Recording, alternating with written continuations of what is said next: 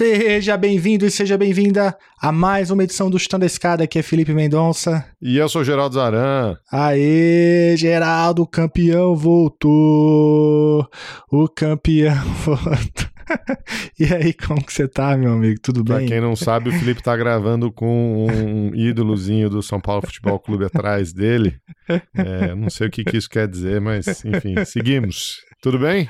Tudo bem, tudo bem, tô bem. Tô feliz em voltar, cara. Tava com saudade disso aqui. Eu também, cara, eu também. Acho que a gente passou um tempão aí sem gravar, né? Fizemos aquele episódio no uhum. final de 2023, aquela bagunça. E uhum. o carnaval atrapalhou um pouco aí, tivemos uns, uns percalços. Soltamos um, uma brincadeira lá para os nossos apoiadores, fiéis escudeiros, uhum. né? Uhum. É, um episódio secreto aí. Mas uhum. é sempre bom, né? Bater esse papo, ter esse momento aqui na semana. É, é. Acho que é sempre proveitoso. Muito bom estar tá de volta, muito bom te ver. E olha, eu queria, antes de mais nada, começar já agradecendo a nossa rede de apoiadores e de apoiadoras, né? Que mantém aí firme, cobrando a gente, inclusive, cadê? Quando vai voltar? Algumas pessoas me escrevendo também no privado Onde que, onde que vocês estão? Essas férias não acabam nunca. Queria agradecer a todo mundo que apoia o Estou na Escada. E se você não apoia, Geraldo, como que essa pessoa pode se tornar apoiadora ou apoiador? O apoiador ele começa quando ele começa divulgando a palavra do Chutando a Escada, né? Então compartilha uhum. aí o episódio nas suas redes, no WhatsApp, no Instagram, no Twitter, onde, onde você circular, é, apoia o Chutando a Escada, divulga o Chutando a Escada. Se você quiser apoiar financeiramente a continuidade desse projeto, a gente aceita apoio pelo Patreon e pelo Catarse. É, você pode entrar lá em catarse.me barra chutando a escada ou também no Patreon procurar por, por chutando a escada. É, vão ter os nossos planos de apoio, começa bem baratinho. Se você quiser fazer um apoio pontual ou recorrente, você pode mandar um pix para apoio@chutandoescada.com.br. Se você fizer isso, escreve para a gente também, para a gente saber quem foi e poder agradecer, poder incluir você lá no nosso grupo de apoiadores do WhatsApp, tá bom? Tá ótimo. Então é isso aí. Apoia Chutando a Escada. Não deixe esse projeto morrer. E nós seguimos aqui firmes e fortes, até porque não falta assunto, né, Geraldo? A agenda internacional aí tá quente demais com inúmeros assuntos, desde dois anos de guerra na Ucrânia, eleição nos Estados Unidos, é, China, Lula e tantos outros temas aí que a gente vai discutir já já. Mas é isso aí. Se você puder apoiar, então Estou na Escada, entre lá em www.estonaescada.com/apoio. A escada é uma construção que serve para fazer um deslocamento vertical. Nem sempre é assim, mas tem um jeito de facilitar tudo isso. elevador? Não.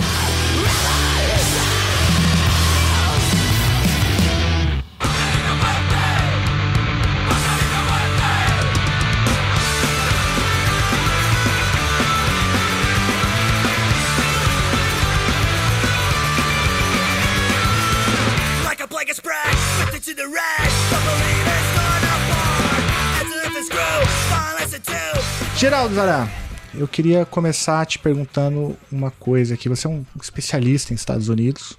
Para quem não sabe ainda, o Geraldo, deixa eu começar já dando esse disclaimer. Ele tem dissertação e tese defendida sobre os Estados Unidos e acompanha o país já há muitos anos.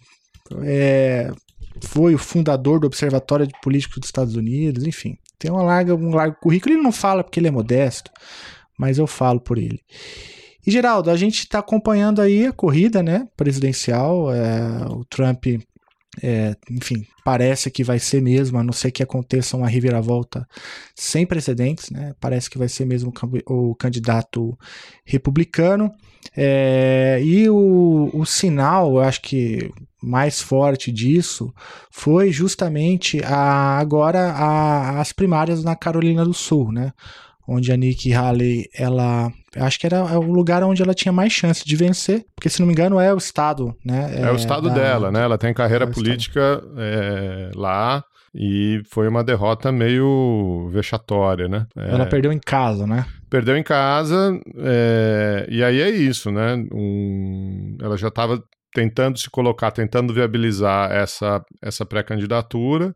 É, os apoiadores, ela tem muito apoiador republicano, gente mais moderada, direita mais, mais moderada, buscando uma alternativa para o Trump, né? Já isso de, desde a primeira eleição dele, etc. E só que para viabilizar essas candidaturas precisa de um pouco mais do que de boa vontade, né? E, e a hora que a Nick Haley perde, isso já vinha sendo apontado, né, há, há bastante tempo. A hora que ela perde na Carolina do Sul, que é o estado dela, é, as coisas ficam bem difíceis, né? O Trump é, não dá para dizer que, vai, que, ele vai ganhar de WO, porque, enfim, ele, ele tem demonstrado força aí. Mas ele, tá, ele tem demonstrado tanta força que ele está praticamente sem concorrente. Né? É, é.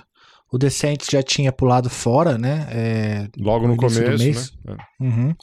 E agora a única, o único nome que tinha alguma condição era a própria Nikki Haley, mas perdendo em casa, eu acho que eu imagino que ela deve, deve abandonar a corrida. Eu não sei se ela vai levar isso muito adiante. Então, acho que dá para falar com bastante segurança que o Trump será o candidato do Partido Republicano no próximo pleito. Não, ele com certeza ele será candidato, né, Felipe? Eu, eu acho que ele, ele vai ser, ser candidato, muito provavelmente é, pelo Partido Republicano. Agora, ele tem uma série de processos judiciais. Isso, é, isso que eu ia falar. No qual ele é réu, algumas condenações. É, alguns estados já proibiram ele de concorrer na primária. Não que isso vai fazer alguma diferença para a indicação dele, mas isso pode abrir um precedente para alguns estados tirarem ele da urna na eleição presidencial. É, agora é, é, isso, né? Também tem algum, alguma conversa de candidatos de terceira via.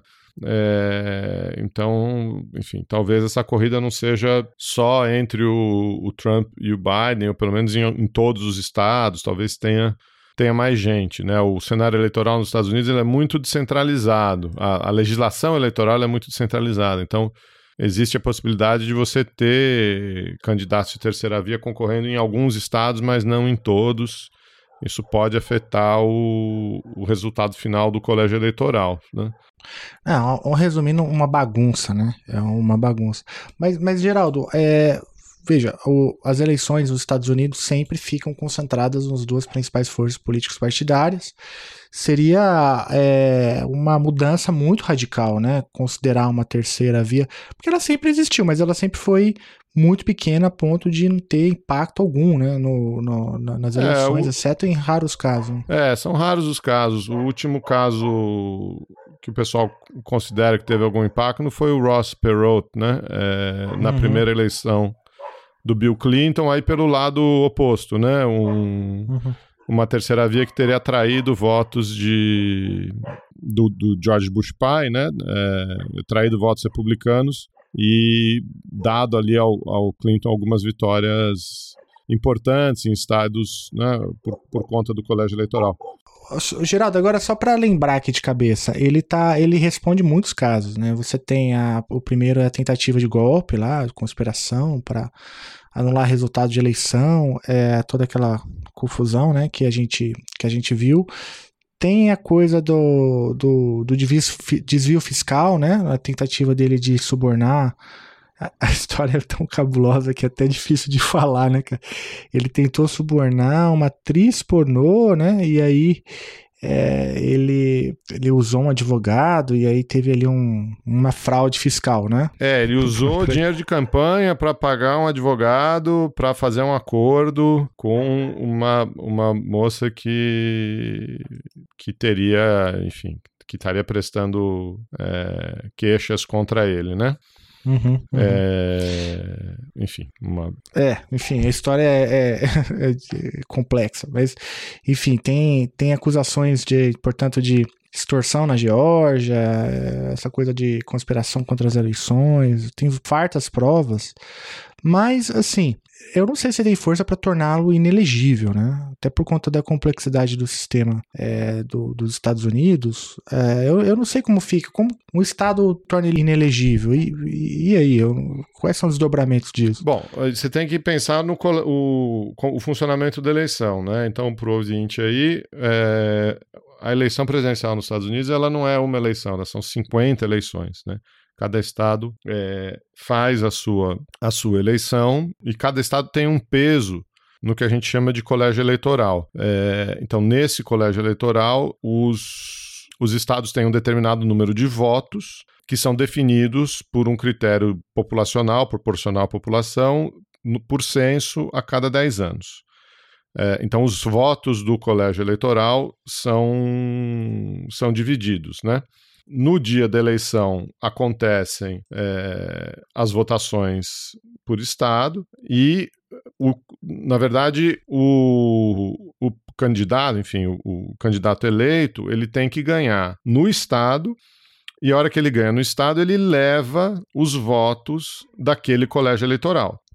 É, quem ganhar mais votos do colégio eleitoral é eleito. Então não é o voto popular. Pode haver uma diferença entre o voto popular, é, o vencedor no voto popular e o vencedor no colégio eleitoral. Né? É, não sei se ficou claro. Então, nos Estados Unidos, ao todo, a gente tem 538 votos no colégio eleitoral o candidato para vencer ele precisa ganhar 270 votos, né, ou 271 votos. É, e aí você tem as combinações, né, os, os, os, estados mais populosos, Nova York, Califórnia, eles têm mais votos no colégio eleitoral, os estados menores têm menos, até estados que têm é, um voto só. Então, quando eu digo que é possível que o Trump não esteja na urna é, em todos os estados, isso não está definido ainda, mas é, o que pode acontecer é que se ele não tiver na urna em um desses estados, ele não ganha, automaticamente ele já perdeu os votos, ele nem disputa, né? Os votos daquele colégio eleitoral.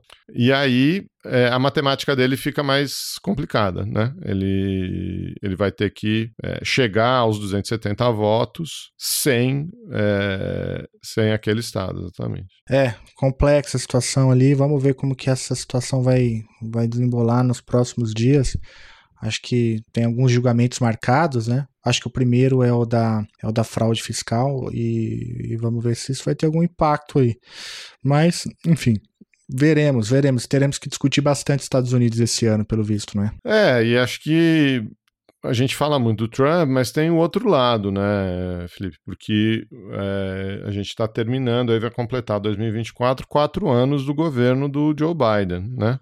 É um governo que começou ali no meio da, da pandemia, né? A, a eleição foi em 2020. Ele assumiu em, em 21, assumiu com um certo alívio, né? Por terem, enfim, afastado Trump da presidência com muita expectativa, com expectativa de, de, de, crescimento econômico, de renovação de investimentos, expectativa grande do campo progressista, principalmente a respeito de mudanças climáticas, da relação com os imigrantes, é, expectativa pela primeira vice-presidente é, mulher e negra nos Estados Unidos, né, a Kamala Harris.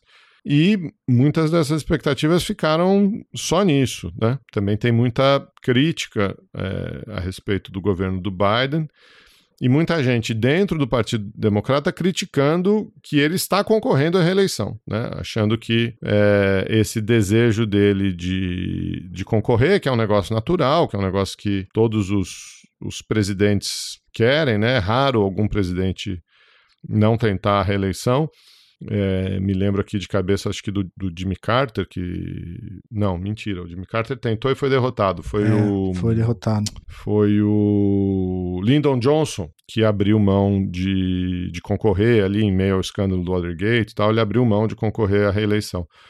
É, então é raro isso acontecer, né? Mas tem muita gente dizendo que pela idade, pelo, pela perspectiva de embate dele com o Trump é, que ele deveria ter aberto mão por uma liderança mais nova, mas a gente também não tem clareza de quem é essa liderança, né? É, eu acho que uma outra conta aí é essa. Se houvesse uma liderança despontando no, no Partido Democrata, com aceitação popular, com perspectiva de, de vencer o Trump com facilidade, talvez essa conta fosse diferente, mas é, os Estados Unidos também estão aprisionados, num, num certo sentido, nessa falta de renovação de quadros, né?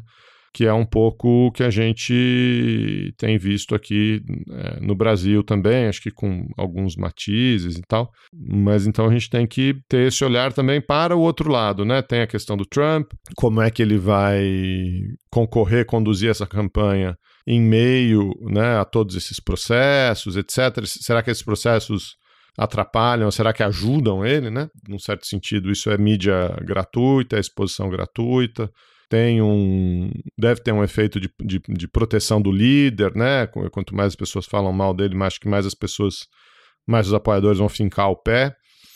É, mas também tem a questão do, do, Joe Biden, né? Desses quatro, uhum. desses, vão se completar quatro anos de governo, no papel dele no, no, Partido Democrata, nessa construção de novas lideranças, etc. Né? Uhum.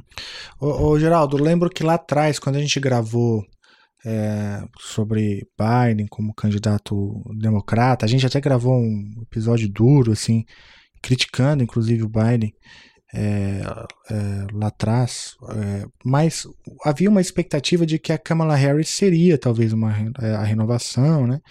E que haveria a possibilidade dela é, dela concorrer no, no segundo herdar, mandato, né? herdar o mandato, né? É algo é, que se discutia lá atrás. Mas nesses quatro anos ela, é, é, ela ficou muito na sombra né, do, do Biden e não emplacou, né, pelo visto. É, o, o, o comentário o, o, comentário, você ouve muita coisa, né? É, acho que tem uma crítica. Ela não emplacou, isso é certo. Ela não tem um apelo popular. É, muita gente diz que ela é mais antipática, que ela não sabe fazer campanha, que ela não tem. É, enfim, não tem esse apelo né, que, que muitos políticos têm, de falar, esse jeito com o público, de falar com o público e tal. Isso é uma é, é uma parte da crítica. Tem uma outra parte da crítica que diz que ela também não é tão progressista assim, né? Que ela tem ah, lugar de fala, imagem uma mulher negra, etc. Mas que ela não é tão progressista assim e que o é, o histórico, ela era procuradora de justiça, né? E que o histórico dela como procuradora de justiça é um histórico duro, que também de, de, de condenações, de, enfim, em temas que uma parcela do eleitorado democrata não acha, enfim, não está tão de acordo com, com os posicionamentos é, políticos dela. Né? Eu já acho que é misoginia e sexismo mesmo. É, assim, eu acho que essa, essa Quer dizer, quando, quando se fala, ah, ela não tem trejeito, ela não é agradável, ela não é. é como se o Biden fosse muito super simpático, né? É, ou que outros políticos fossem super ah. simpáticos. E aí eu volto, assim, isso é chute, né? Você falou que eu sou especialista, eu, eu já fui especialista nos Estados Unidos, faz muito tempo que eu não sou. Tô, tô meio aposentado, mas basta você ver a, o jeito como a mídia tratava a Hillary, né? Que na época houve um. Alguém, alguém deu esse quote na época, né? Que a derrota da Hillary pro Trump mostrava como os Estados Unidos eram mais sexistas do que racistas. E eles são racistas pra caramba, né? O, o quote era, uhum. o quote era um pouco esse, né? Quer dizer, a Hillary perdeu uma eleição que deveria ser ganha, né? Pela, pelo perfil do, do candidato, ela está sucedendo o Obama, que largou o, o, governo com altos índices de aprovação, altos índices de emprego, etc. É, e ela sofre ali um, enfim, um tipo de campanha que, que outros políticos homens não, é, não, não, enfrentariam. Eu acho que tem um pouco da mesma coisa agora, né? É, eu, enfim, mas isso é meu, meu pitaco aqui. Eu acho que boa parte dos baixos índices de aprovação da Kamala Harris estão relacionados com o fato dela ser a Kamala Harris, né? É, enfim, mas esse aqui é meu, meu pitaco. Não, mas é um bom pitaco, né? E ela, é, pelo que eu me lembro, assim, um dos temas que ela comprou é, assim, pessoalmente foi justamente a questão é, da imigração ilegal, né? Você lembra disso? 2021, 2022, ela fez inclusive falas muito duras, né, contra a imigração ilegal é, e adotando ali a política de, sabe, de monitoramento de fronteira e tal com uma roupagem nova, mas muito parecida com o que o Trump vinha fazendo com Build the Wall e coisas do, do gênero. É, e eu, eu, me lembro que é, ela foi muito criticada pelas alas mais progressistas do Partido Democrata também por ter essa postura bastante conservadora na questão da imigração ilegal. É, e, e agora ela também é, tem a, a, questão agora, uma questão sensível para o partido todo, né? É a questão da, do que ocorre é, na faixa de Gaza, né?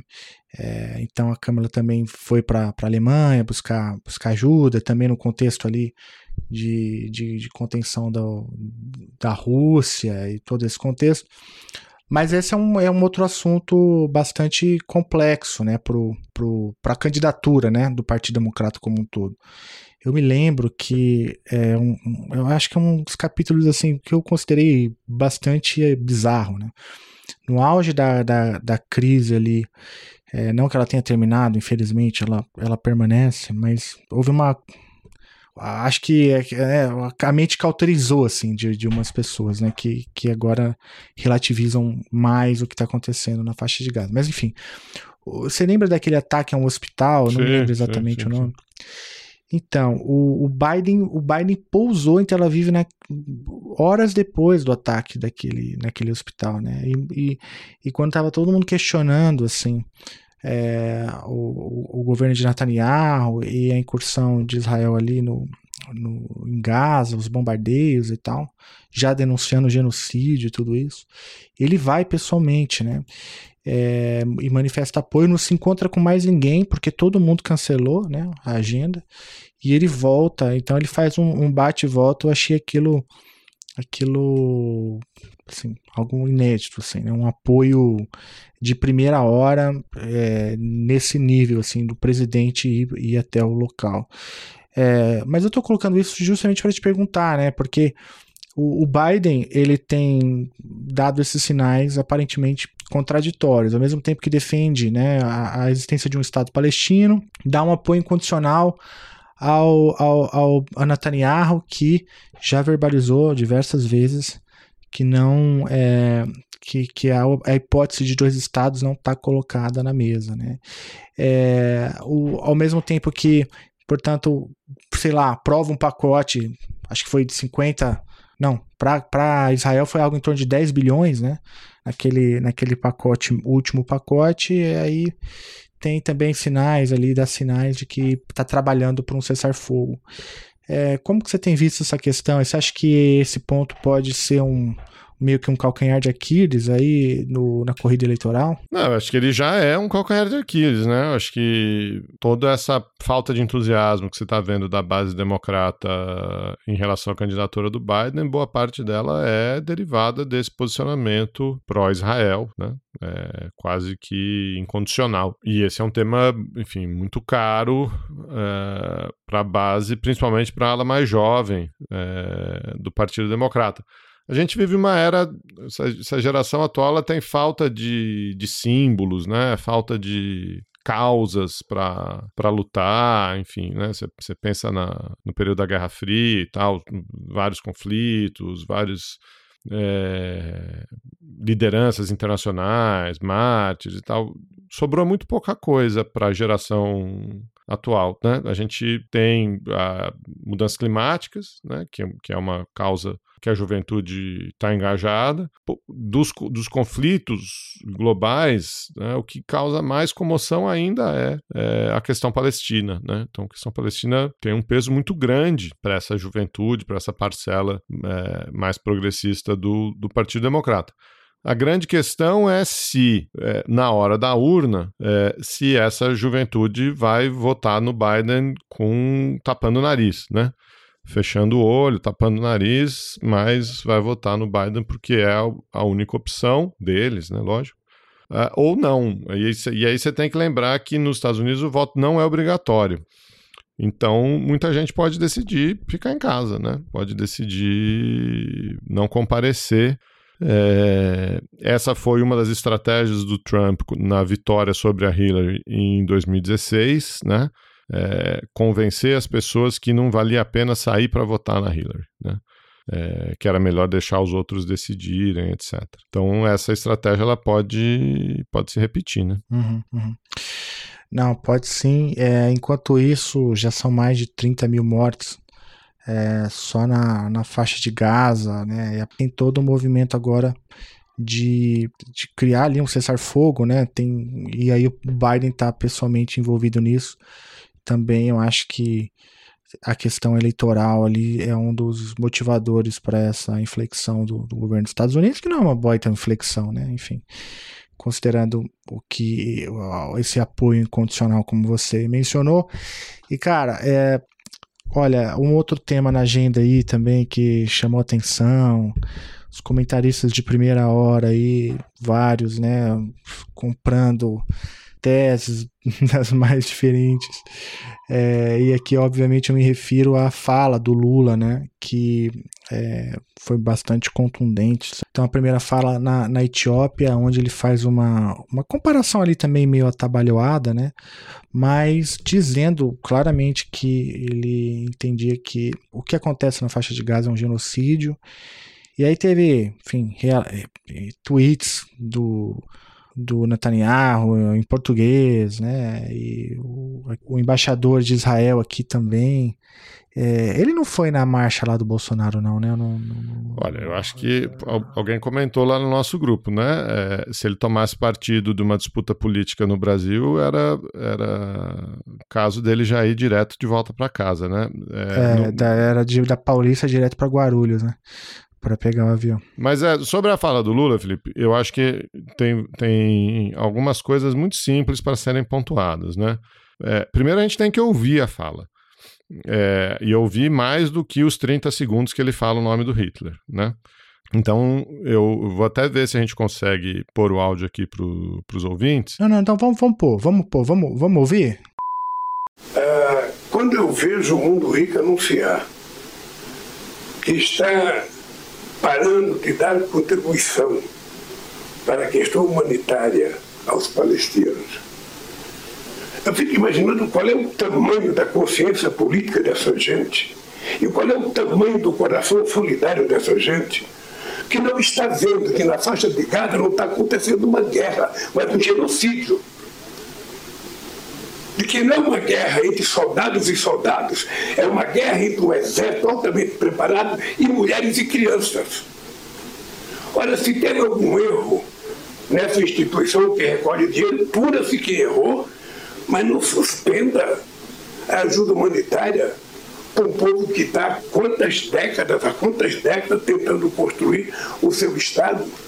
O Brasil não, apenas afirmou que vai dar contribuição, eu não posso dizer quanto, porque não é o presidente que decide. Já é preciso ver quem é que cuida disso no governo para saber quanto é que vai dar. o Brasil disse que vai defender na ONU a definição do Estado palestino ser reconhecido definitivamente como Estado pleno e soberano.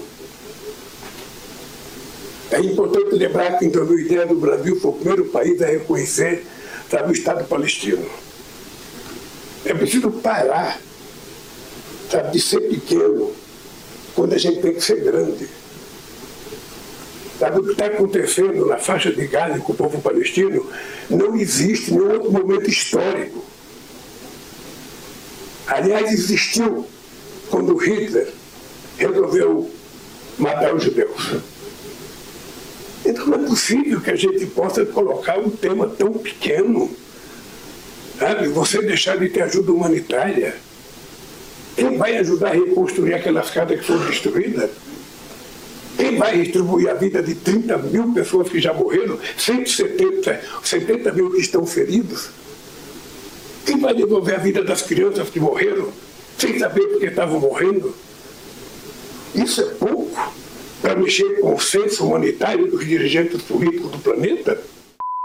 É, então, se você ouve a fala completa, ou pelo menos um trecho maior, você percebe que, primeiro, que o, o que o Lula está criticando ali é a postura dos outros países, né? países que é, suspenderam financiamento da autoridade palestina, é, pararam de mandar dinheiro para o governo da, da, dos, dos, territórios ocupados, e aí, e, e aí é, a questão é essa, né? Ah, não, mas então se o governo da autoridade palestina, se a, se a autoridade no local é o Hamas, então não vou mandar dinheiro para o Hamas. Bom, mas aí você também não está mandando dinheiro para toda a população local. Né? Então é isso que o, é isso que o Lula está criticando a priori. Falando assim, olha, essa comunidade internacional está faltando um pouco de empatia, está faltando um pouco de, de coração. Se há um problema, se resolve o problema. Mas quem é para pagar, quem tem que pagar pelo problema não é a população é, sofrendo. Né? Então, acho que esse é um ponto. O outro ponto é esse que você falou. Ele critica o genocídio, ele critica os crimes de guerra que estão sendo cometidos por Israel na faixa de Gaza. E aí vale aquela máxima, né? Dois erros não dão um acerto, né? Então, os atos do Hamas é, em outubro do ano passado é, foram, foram, atos terroristas explícitos, foram crimes, foram. É, enfim, você pode usar aí a terminologia que, que, que você quiser. É, o fato de que é, a população de Israel sofreram, né, sofreu esse atentado não, não justifica, não dá licença para Israel cometer crimes de guerra dentro da faixa de Gaza, né? É por isso que existe o direito internacional, é por isso que existe o direito à guerra, é por isso que existem as convenções de Genebra, por aí vai. Eu, particularmente, não gosto da terminologia genocídio. E aí é a minha opinião de meio leigo, meio conhecedor do assunto, né? Eu acho que a barra do que legalmente a gente considera genocídio, ela é muito alta.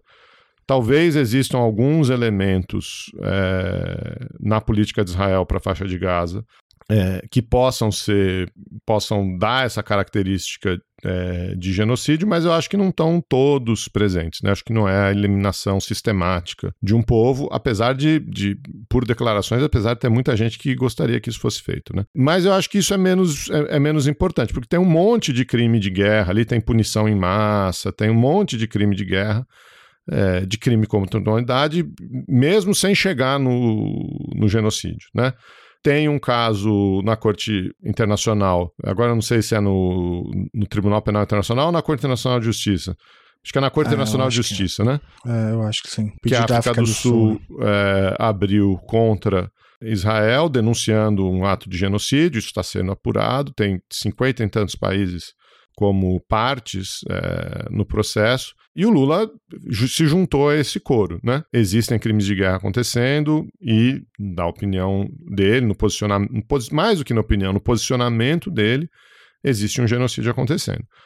É, e aí ele dá aquela fala ali que a gente nunca vai saber se. se até aí me parecia o discurso muito bem ensaiado, um discurso programado, um discurso para recolocar o Brasil uh, no centro da discussão internacional como ator, como, como parte ativa, né? Uh, a gente falava muito da política externa do Celso Amorim, né? Altiva e ativa. É, eu acho que é esse o marco. Lula está tentando recolocar, depois de anos de síndrome de cachorro vira-lata, de, de abaixar a cabeça, é, o Lula está tentando recolocar o Brasil no centro do cenário internacional. Essa fala tem que ser vista dessa maneira. Né? E aí ele faz aquele comentário sobre o Hitler. Né? É, isso nunca aconteceu antes na história, aconteceu sim quando Hitler decidiu matar os judeus. Aí, assim, eu brinco aqui em casa, né? Acho que assim, chamou o Hitler na conversa é porque você perdeu o argumento, né? É um, é um argumento muito extremista. Nem o Lula, nem ninguém, nem a gente aqui vai disputar um fa os fatos históricos, né? E assim, historicamente, factualmente falando, o que está acontecendo na faixa de Gaza hoje é muito diferente do Holocausto. Ponto, né? Você está falando de, nas estimativas do próprio Hamas, aí, 30 mil pessoas, contra 5, 6 milhões de judeus mortos. Então, é, factualmente, essa comparação ela não cabe. Isso é muito, é muito tranquilo de se dizer, né?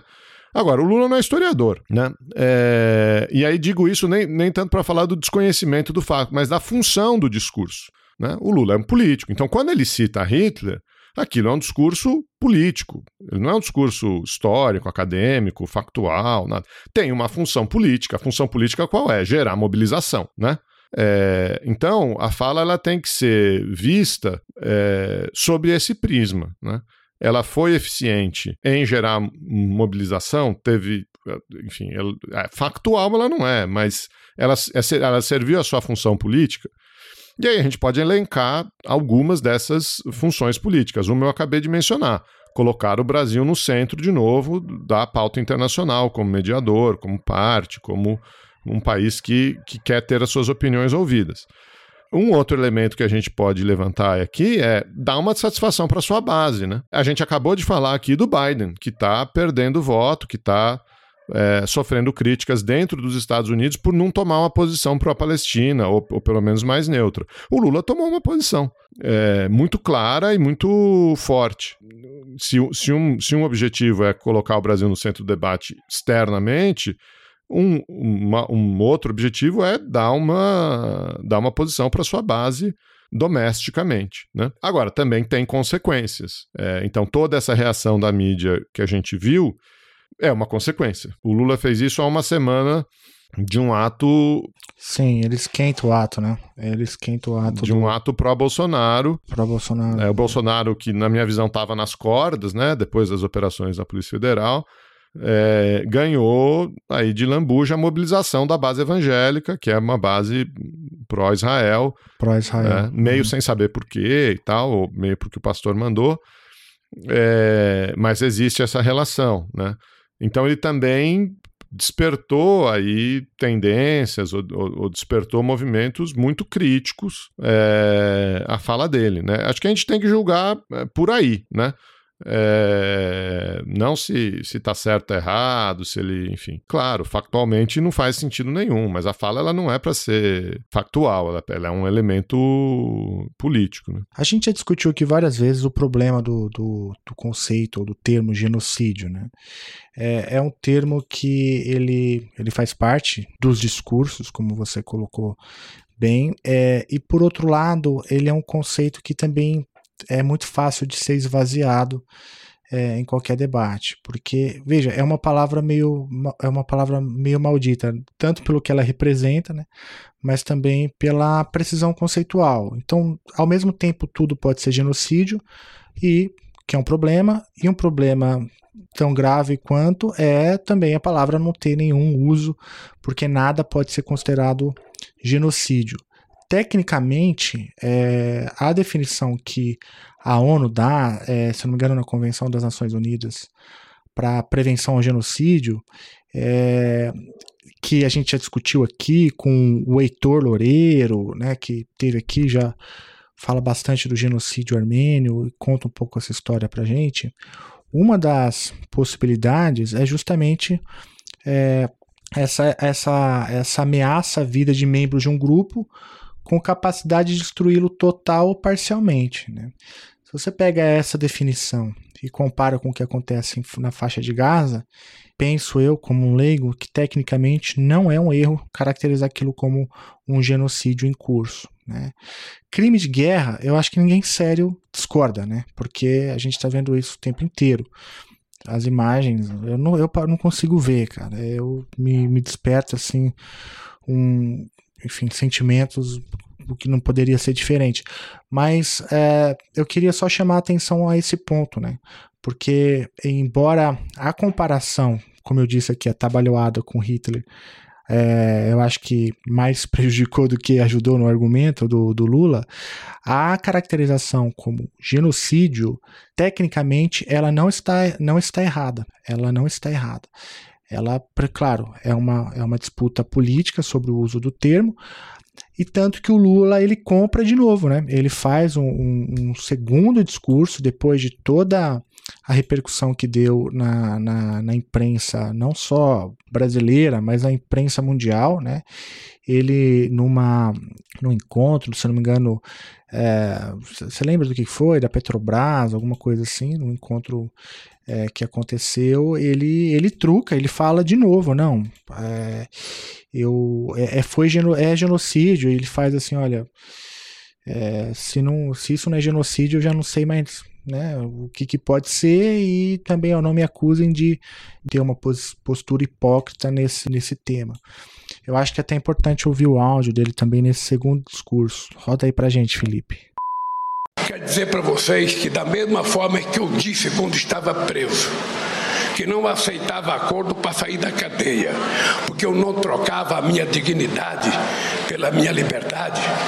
Eu quero dizer para vocês agora, eu não troco a minha dignidade pela falsidade. E quero dizer para vocês que eu sou favorável à criação do Estado palestino livre e soberano.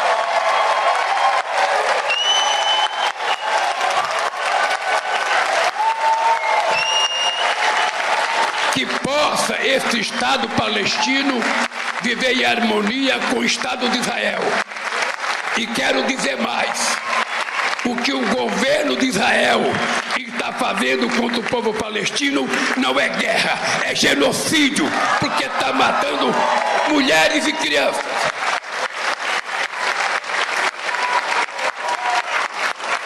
Não tente interpretar a entrevista na Etiópia. Leia a entrevista.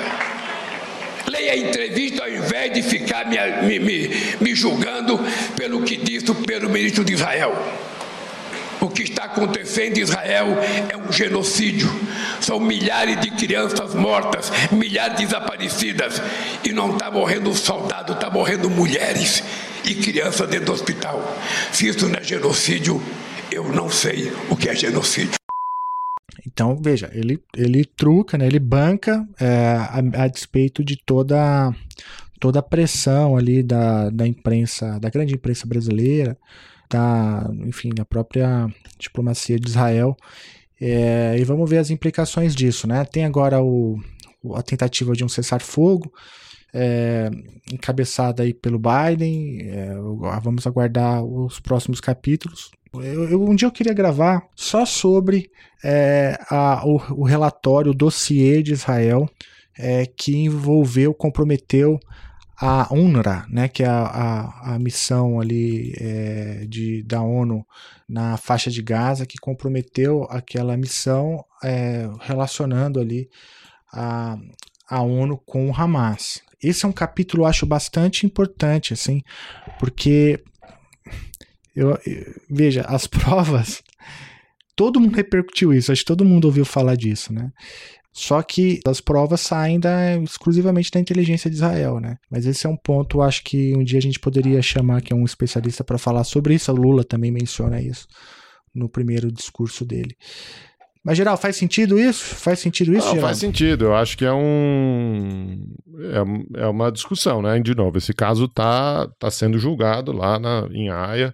Né? O, o artigo 2 da convenção aí que você mencionou é entende-se por genocídio os atos abaixo indicados cometidos com a intenção de destruir, no todo ou em parte, um grupo nacional, étnico, racial ou religioso, e aí seguem os crimes, né? Assassinato de membros do grupo, atentado grave à integridade física e mental, submissão deliberada do grupo a condições de existência que acarretarão na sua destruição física, medidas destinadas a impedir o nascimento no seio do grupo e transferência forçada de crianças do grupo para outro grupo.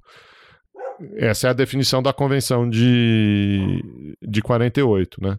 Uhum, é, uhum. Aí é, enfim, aí existe essa barra aí, vamos ver o que que o, o que que a África do Sul e os países que estão gerando evidências aí conseguem convencer os, os juízes da corte. É isso aí. Olha só, é, Geraldo, a gente nem falou de Ucrânia, hein? É, já são dois anos de guerra é, e todos os assuntos estão tão mais ou menos ligados, né? O interessante que nesse, nessa conjuntura de crise, o Putin dá aquela entrevista, né? Ao Tucson, que meio que chacoalha um pouco até o jogo eleitoral nos Estados Unidos. E o Trump faz uma fala dura em relação ao OTAN, né, pró-Putin, um negócio meio, meio esquisito, né? É, o que fez, inclusive, que a Kamala Harris fosse para a Alemanha, né, para manifestar o apoio dos Estados Unidos à OTAN. E nesse, é, nesse contexto todo, nós temos aí em pleno vapor a ampliação da OTAN. Ano passado, né, a Finlândia, esse ano a Suécia, então tem movimentos de placas tectônicas acontecendo aí, né? E, e também uma outra coisa que até circulou bastante lá no nosso grupo de apoiadores, é que as sanções econômicas não, não fazem efeito, né? É, nenhum, assim, claro, faz um efeito, mas assim, mínimo, né, na, na, na, economia russa, de modo que esse ocidente expandido fica sem muitos instrumentos para poder é, estrangular via econo economia né, a, o, o, Putin. Enfim, talvez essa seja uma das questões mais difíceis da gente desenrolar ou fazer algum tipo de previsão é, minimamente coerente, né? É, eu vou comentar sobre dois aspectos. Acho que primeiro essa expansão da OTAN, ela é histórica, não por ser uma expansão, porque a OTAN já se expandiu diversas vezes desde o fim é, da Guerra Fria, né? a primeira delas incorporando o território é, da Alemanha Oriental. Né? É, enfim, a OTAN já tinha se expandido antes para incorporar a Espanha e Portugal, etc. Mas a expansão mais marcada para é, incorporar o território da, da Alemanha Oriental. E a partir daí continuou se expandindo sempre a leste, né? Países Bálticos, República Tcheca, é, Hungria, Polônia, etc. Eu acho que essa incorporação da Finlândia, que acabou de ser aprovada, né? É, ou, uhum. Perdão, a da Suécia acabou de ser aprovada, da né? Suécia, isso. Ela é significativa porque Finlândia e Suécia eram países que historicamente se mantinham neutros, né? É, ou mantinham, enfim, mantinham a sua segurança por conta própria, né? Isso mudou, né? É, e é, eu acho que é marcado. Você, vê, você imagine isso, né? Países que, durante a Guerra Fria, no ápice do, do, do conflito nuclear, do conflito bipolar, se sentiam confortáveis em manter a sua política de segurança autônoma. É, e hoje, em 2024, é, decidem não mais manter essa autonomia. Alguma coisa tem. Eu não sei, aí eu, eu realmente não sei, né? Se é a percepção de uma determinada agressividade ou expansionismo, o expansionismo russo, que é o, o, o motivo principal né, dessa mudança de posição, ou se é um discurso liberal, uma concepção é, ideológica totalizante, né, de, de, incorporação na União Europeia, na OTAN, é, e, e um pouco dessa ideia de que se não está conosco, está contra nós e tal. Eu, eu acho que devem ter elementos é, das, das duas coisas, mas, eu, mas é notório, né? É, se você pensar que, que eram países não alinhados, que mantinham. Uma vez eu disse para alguém que, que a Finlândia era neutra, o cara falou que se eu estivesse na Finlândia eu ia apanhar, né? Que os, que os finlandeses têm muito, tinham muito orgulho é, de ter derrotado os russos na Guerra de Inverno e, e, etc. Mas então vou chamar de autonomia aqui da sua questão. Eram, eram países autônomos na, que, na sua questão de segurança é, e não são mais, né? Estão tomando essa decisão de, de se integrar a OTAN. A Suécia, em particular, tem um poderio militar considerável, né? Tecnologia militar, caças. A gente quase comprou uns caças suecos aí. Não, a gente comprou. Aí ganharam, né? No final comprou. das contas a gente ganhou. É, isso, no é final das contas é, é foi, isso, é foi o gripping, né? É. Então, acho que isso é, algo a ser marcado. Não é trivial essa expansão. a outra questão é como como fica a relação Estados Unidos, Rússia OTAN, ou Estados Unidos, Rússia Europa, com um retorno ao poder do Trump. E isso aí é, um, assim, é uma questão é, que eu não sei nem por onde. Porque, veja, a animosidade entre Estados Unidos e Rússia ela é histórica, né? É, ela começa ali em, em, meados do século XX, enfim, depois da Revolução Russa. Lutam juntos a Segunda Guerra Mundial contra a Alemanha nazista, mas a partir dali, né, a partir de 47, você estabelece essa rivalidade. Houve uma determinada aproximação no final da Guerra Fria, né, no, no ali começo, meados dos anos 90, que para os russos depois é, isso foi reinterpretado como um, um, período de humilhação, né, um período em que é, a Rússia teve que aceitar concessões e compromissos, achando que havia alguma coisa em troca e, e não veio nada, veio muito pouco.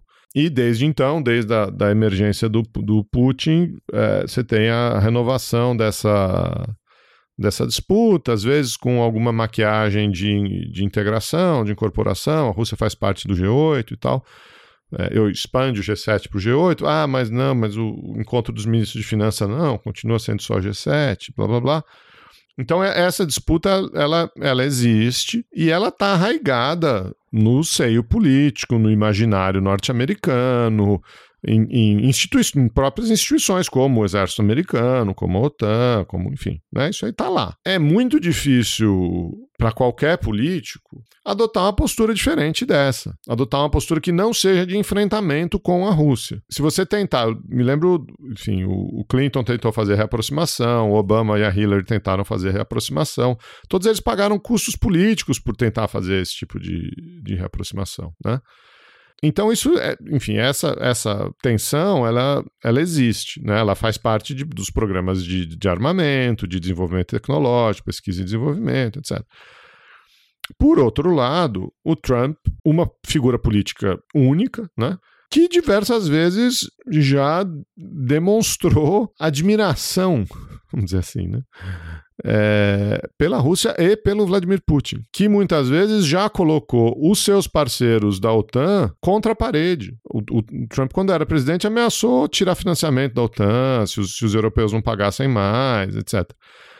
Então, como é que fica esse tipo de liderança, que se ele realmente for eleito, né, vai ser eleito com um mandato popular eh, para fazer o que ele bem quiser, né? Porque você imagina isso, né? O cara tem quatro processos na justiça, vai concorrer, ainda ganha, é... vai se sentir empoderado com, com um mandato popular para fazer o que quiser. Com o Putin do outro lado, né, tendo invadido é, a Ucrânia, os americanos passaram, já passaram dois anos apoiando financeiramente a Ucrânia para pouco resultado é, ameaçam. Enfim, eu não, eu, não, eu não consigo entender ou visualizar é, quem ganha nessa disputa de, de força. Será que é o establishment americano que vai dizer: olha, você pode fazer tudo, você pode separar pai e criança na imigração, você pode falar mais, mas fazer as pazes com o Putin você não pode. Ou será que o Trump vai conseguir passar por cima disso e, e, e de alguma maneira, tem, convencer a população americana é, e a ucraniana, né? Bom, a ucraniana acho que não, enfim. Mas não, não, não, vamos encerrar a guerra mesmo e vamos fazer umas concessões territoriais aqui para o Putin, vamos levantar essas sanções e eu eu tô perdido, né? Num... É, deixa, deixa eu te tra trazer uma, um elemento aqui, é, porque não que ele seja definitivo, mas eu acho que traz mais um, mais uma, um capítulo, mais um capítulo nessa complexidade. Que eu estava vendo os dados da, do, dos gastos militares global, né? É, teve um relatório que foi publicado ontem pelo Instituto Internacional de Estudos Estratégicos e assim, basicamente a OTAN é, tem metade dos gastos é, militares é, do mundo todo, né? então acima de um, um 1,1 trilhão de dólares. Né? Os Estados Unidos, então, sozinhos, representam 40%, tudo que é gasto, e mais 17,3% é, por cento dos outros membros da OTAN. A China tem 10% dos gastos globais, a Rússia tem 4,8%. É, e, e, os gastos aumentaram bastante com, depois do início da guerra na Ucrânia, né? Algo, é, algo em torno de, de 9% cresce aí depois do início da guerra. A expectativa é que cresça nessa mesma margem agora em 2024. Então, são os Estados Unidos, veja, 900 bilhões de dólares só com gastos militares, né? É, e isso tem gerado um efeito bastante importante no que a gente chama lá, né, já há bastante tempo de complexo industrial militar nos Estados Unidos. Então tem, por exemplo, setor aéreo de defesa aérea nos Estados Unidos está crescendo aí na casa dos 17%, né? É, ao ano desde o início da guerra. Então, quando você cita o establishment, quando você cita né, como que isso pode impactar o jogo político doméstico, tem muita grana envolvida. é muita grana envolvida. Isso sem mencionar né, as empresas é, inglesas é, e tantas outras importantes empresas ali na Europa. Tem essa, esse, outro, esse outro elemento aí, né, Geraldo, que, que coloca também um, uma pulguinha atrás da orelha. A guerra da Ucrânia, além de tudo, ela, ela fomenta uma política de inovação industrial nos Estados Unidos. Né? É, isso não é teoria da conspiração. Isso, os dados estão aí para dizer é, como que funciona o complexo industrial militar por lá. Acho que esse é um tema também que a gente vai ter que olhar com calma, não é? Não, é exatamente isso, né? Quando eu estou falando aqui, quem que vence nessa disputa de forças é você vai convencer o, o, o establishment que pode fazer as pazes com o Putin e parar de, de investir em, em, em drone, parar de investir em inteligência artificial, parar de investir em em, novos artefatos né, militares e tal cortar financiamento, né? Porque na prática é isso, né? Uhum, é, não, uhum. pode fazer as pazes, as pazes com Putin e tirar o, o financiamento tirar. desse. É, eu não tenho, enfim, acho que vai ser difícil, né? Uhum. Talvez a solução seja achar outro inimigo, né? Direcionar para outro lado e tal. Mas é, desse, desse grupo de política externa do Trump, é difícil prever o que, que, o que, que vem, ou o que, que vem com alguma coerência. Né? O Chutando a Escada conta com apoio financeiro dos seus ouvintes. Para saber mais, acesse chutandoaescada.com.br barra apoio.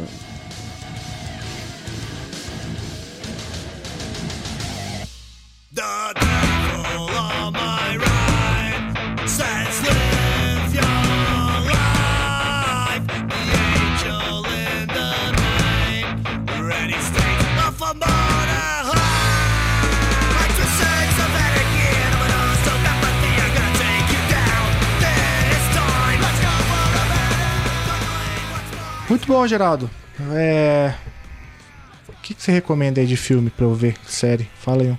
O que, que você tá vendo aí que você, você acha bom? Olha, na um pouco antes aqui do, do carnaval, é, eu comecei a assistir é, uma série da, da Globoplay chamada Vale o Escrito. Já ouviu falar dessa, não? Não, vale o quê? Vale o escrito? Vale o escrito. Vale o escrito é uma série em sete episódios sobre o jogo do bicho no Rio de Janeiro. Oh, olha só. E eu tenho uma parte da minha família lá no Rio, né? É... Uhum. Bicheiro também? Então. Não, não, não. não. Contraventor. Não, não, não são contraventores. É, mas olha, é um. E aí a gente começou a assistir logo antes do carnaval, tem, tem toda essa relação é, do bicho do jogo com, é, com as escolas de samba. É, é uma aula de Brasil, viu? Você, você entender é, da onde vem já, já, o jogo já começa com esse elemento classista, é, classista e racista da sociedade brasileira, né? A, a proibição do jogo, porque era um jogo é, da população pobre, da população negra, da população periférica. E, e a partir daí, enfim, segue é, até esse, essa relação mais recente do jogo com, com a milícia, com as disputas de território, enfim. É, fica a recomendação. Muita gente já viu essa série, não é, não é novidade nenhuma, não. É, tá, ganhou bastante repercussão. Mas é, vale o escrito na, na Globoplay. E você, tem alguma coisa para recomendar? Tenho sim, eu, cara, eu não, não, é, não é tão cult quanto a sua, mas eu gostei muito. Você já viu uma série chamada O Urso? É, é a do restaurante? Isso, essa. Você já viu? Não, eu, eu, aqui em casa tem séries que eu assisto, tem séries que eu assisto transversalmente porque a Carol assiste, né? É, é o caso, então. É, é o, ca, o caso dessa. É. É. Olha, eu achei essa série muito boa. É a história de um, de um chefe, né? É uma comédia meio. É, um drama, um tom é, assim, de, é, me, de, de pareceu comédia, uma série mas... bem agoniante. Eu não sei se eu chamaria de comédia, não, mas enfim. É, tem um. Ele tenta reproduzir ali, né, um pouco o estresse da, da, do, da, do cotidiano de um chefe de cozinha. Mas é sobretudo um, um, um romance, eu acho, né? Como eu sou um cara apaixonado eu diria que vocês têm que assistir. É a melhor coisa que eu vi nos últimos tempos aí. Recomendo demais. O Urso, se eu não me engano, tá disponível na Star Plus. Paga nós aí, Star Plus. Eu assinei para ver o jogo de São Paulo e passei raiva. Mas pelo menos eu vi o Urso. Depois eu cancelei. Boa. Valeu, Geraldo. Obrigado, cara, pelo papo. Valeu, Felipe. A gente se vê semana que vem? Se vê semana que vem. É, qual... Se vê semana que vem. Estaremos aqui semana que vem.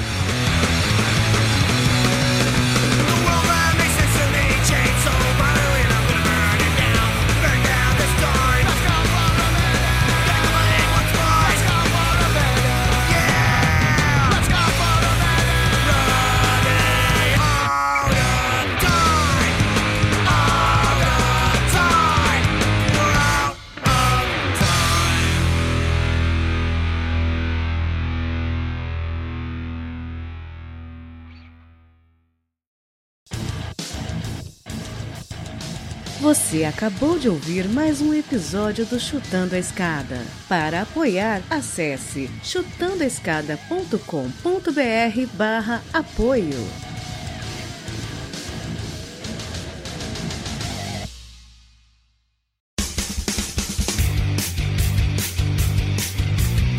Cortes, edição de podcast.